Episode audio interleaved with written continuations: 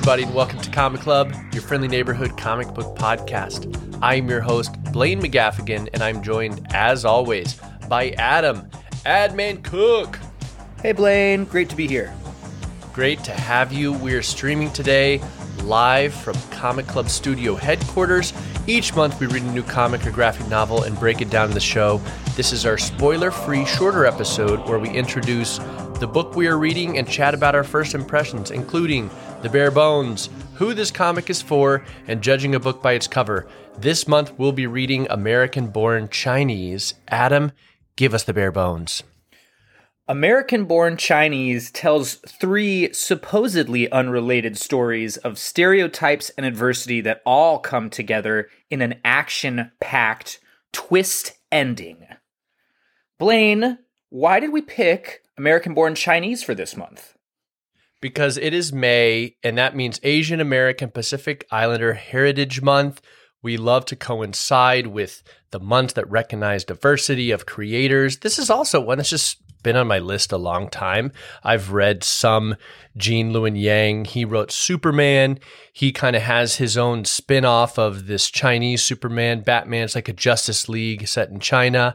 And then he's also writing The Monkey Prince right now. So really continuing this Chinese mythology and lore, and The Monkey Prince in D C Comics is kind of doing its own thing.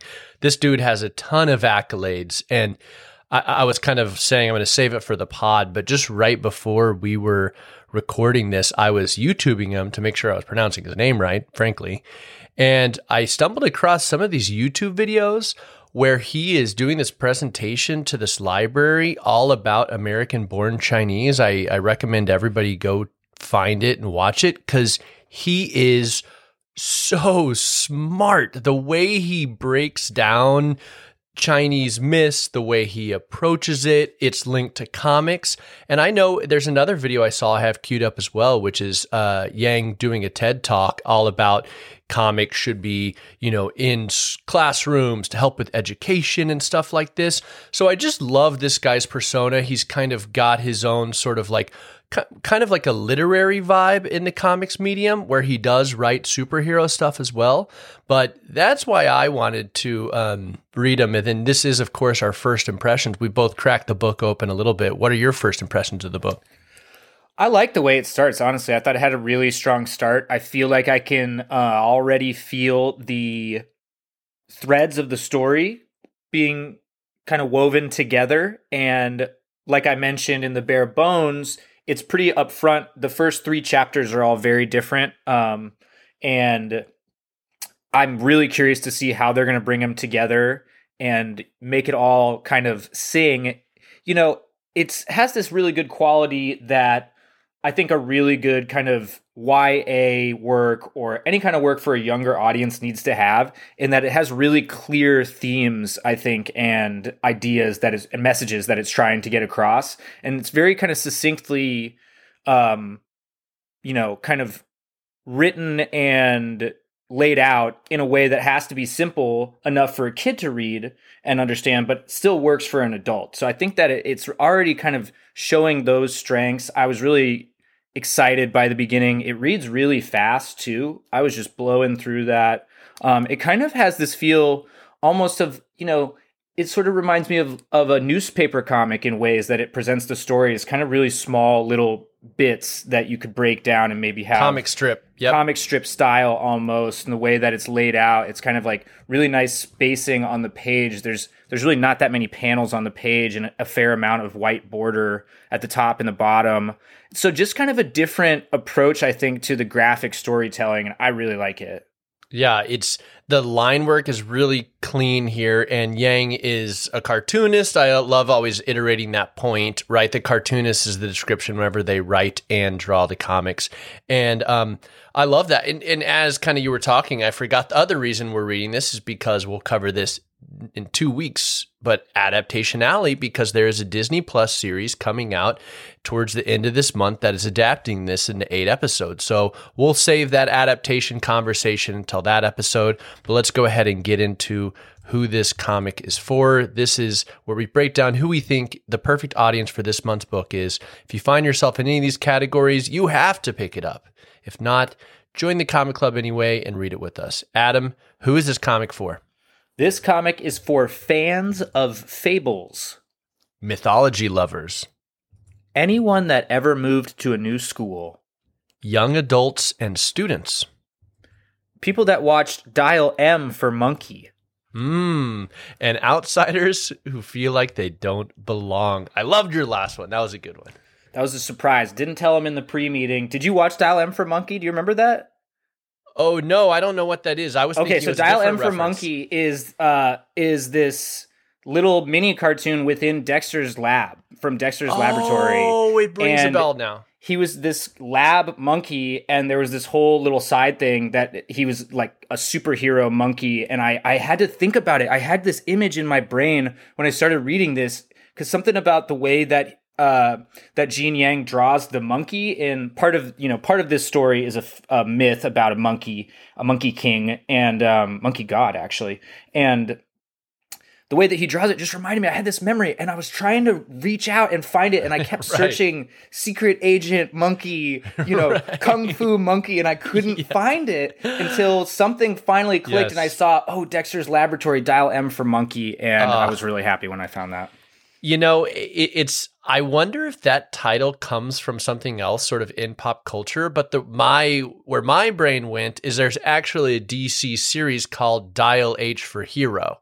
And there's this hero who has like this rotary telephone, and every time he dials, he becomes he gets like a brand new superpower. So it's like this time he gets invisibility, and this time he gets this. And it was always this weird, quirky comic. And I remember they launched it like in New fifty-two or something like that. But it was an old comic as well. And I wonder if the, the origins of that like dial letter for word is I'll like tell you something. What it is. Okay, it is. Go ahead. It's okay. a Alfred Hitchcock movie called Dial M for Murder. for Murder. Yes. Okay. Now that you say that, I do know that, of course. Yes. Okay. Good callback. We're we're just hitting all the references here. We're nailing it. We're nailing it, folks. And this is just the first impressions. Wait for the full episode. Wait for it. Wait for it. In fact, all right, let's go over to judging a book by its cover, where we like to imagine ourselves walking through a comic shop and happen upon the book sitting on a shelf. What do we think about the cover? What does it say about what's inside? How cool is the logo and everything else? Adam, let's judge this book by its cover. Very interesting cover here because similar, as I mentioned, to those interior panel layouts, a lot of space. We we have just a very small, right in the foreground, only half of, of his face is showing, but uh, one of our main characters is there.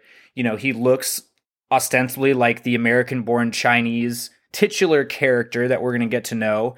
And uh, he's holding a little toy, kind of a Transformers-type toy. And that's kind of right in front, full color. But then in the background, in these very soft kind of line works, and it's it's all monochrome uh, yellow, basically, you can see sort of ancient mountains and rubble. And if you look close enough, buried beneath the rubble is actually a monkey. And um, it's an interesting, I, I don't know if this one for me would be a pull off the shelf, but it is really striking, and it has this really poppin' yellow tone that it uses, kind of a, maybe a sunflower yellow that really dominates it. And something like that with that strong of a color choice, I think is probably going to at least pull you in. What what do you make of the way that this character is positioned in in the in the cover, Blaine? Do you think that signifies anything? You know, it's hard to say because I'm very, I'm not very far at all. I think it's, you know, a split pulled between two different, you know, the, the whole idea of American-born Chinese, it's he's pulled between two cultures. So there is sort of a split nature to the character, I'd imagine. Um, but on another level, I'll say, and I always recognize this as a Gene Luen Yang book because he's got another series called Boxers and Saints, and it has a, there's two books in that series, and they're very similar in that they have a character who is split right down the middle, and then you can kind of put them together and they form one sort of thing. So I always would see this, yeah, because there's a back to it. Yeah, there you go. And I would always see it on the shelf and just be like, oh yeah, that's Yang. I know that book. And it always, and then once he releases more, it kind of creates a little series, kind of, you know what I mean? Even though they're unrelated. Yeah. So, uh, listeners, if you don't have the book, basically you see half of his face on the cover, and his the spine of the book is intersecting his face. On the on the back side, on the back cover, is the other half of his face. So if you unfold it, you'd see his whole face. I think Blaine nailed it on the head. Um, it's about this sort of division, you know, reconciling your heritage with your current life and, and current culture. And we'll find much more about that in the full episode. That's right. I, I wanted to ask you, and um, and it's okay if it's very light, and I think we kind of even mentioned that, but what is your exposure to sort of Chinese mythology and lore, or just, and frankly, Asian? You know, we, we mentioned we we're, this is for Asian American Pacific Islander. I, as I was sort of talking ahead, I was like, oh, I'm looking at some American, uh, some Chinese literature, and I was adding some stuff to the cart because The Monkey King is based on this Journey to the West book, and Gene Yang was like, yeah, this is one of the four pillars of American literature, and I was like, I don't know any pillars of of Chinese, sorry, Chinese literature.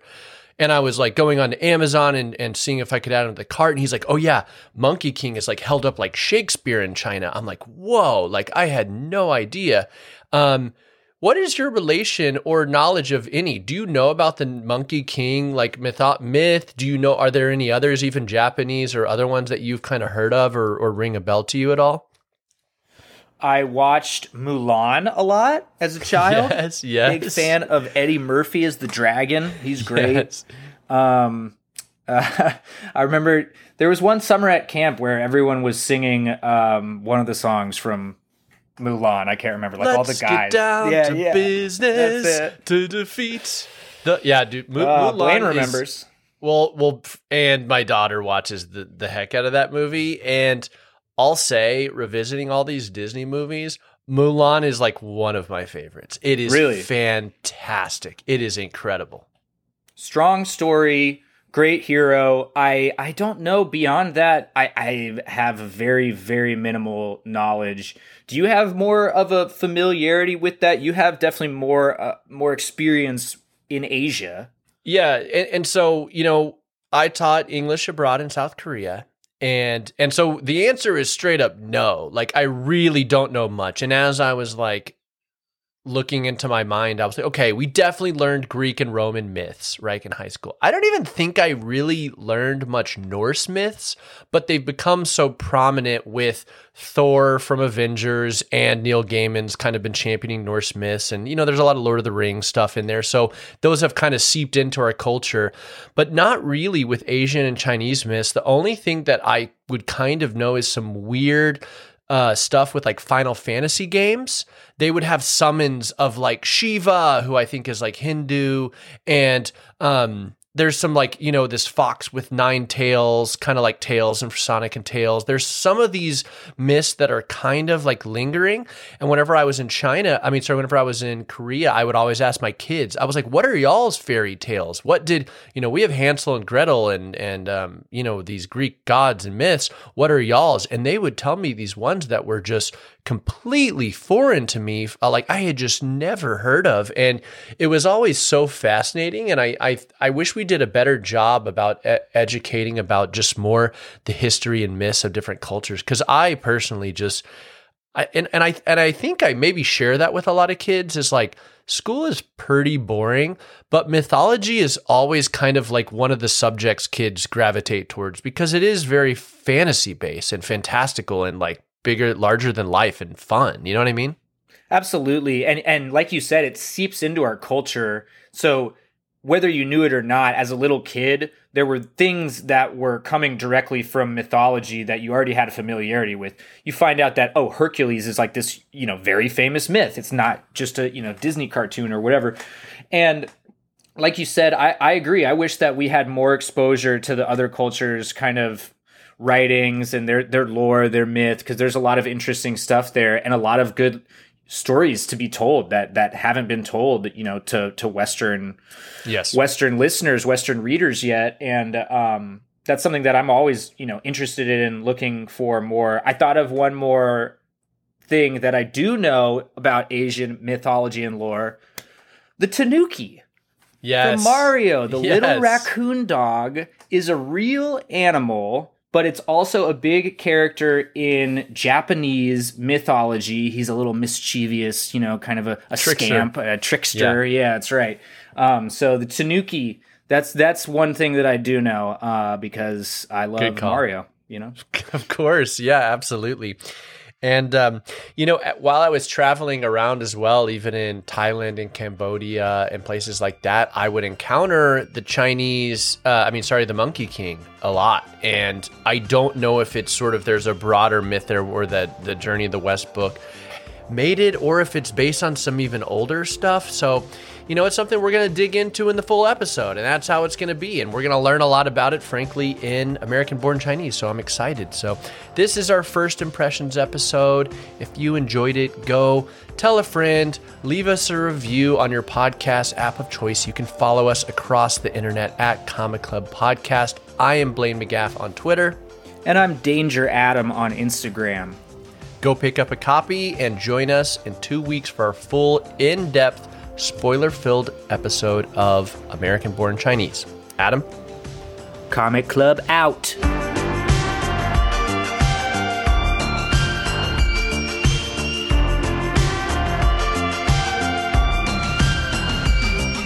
Comic Club is brought to you from Upper Esh Media. This episode was edited by Adam J. Cook. Our intro and outro music is by Tiger Cup. Katie Livingston at Living Kate designed our logo. If you enjoyed the episode, tell a friend, follow us on social at Comic Club Podcast, and join our Facebook group to continue the conversation online. Remember, everyone, read more comics.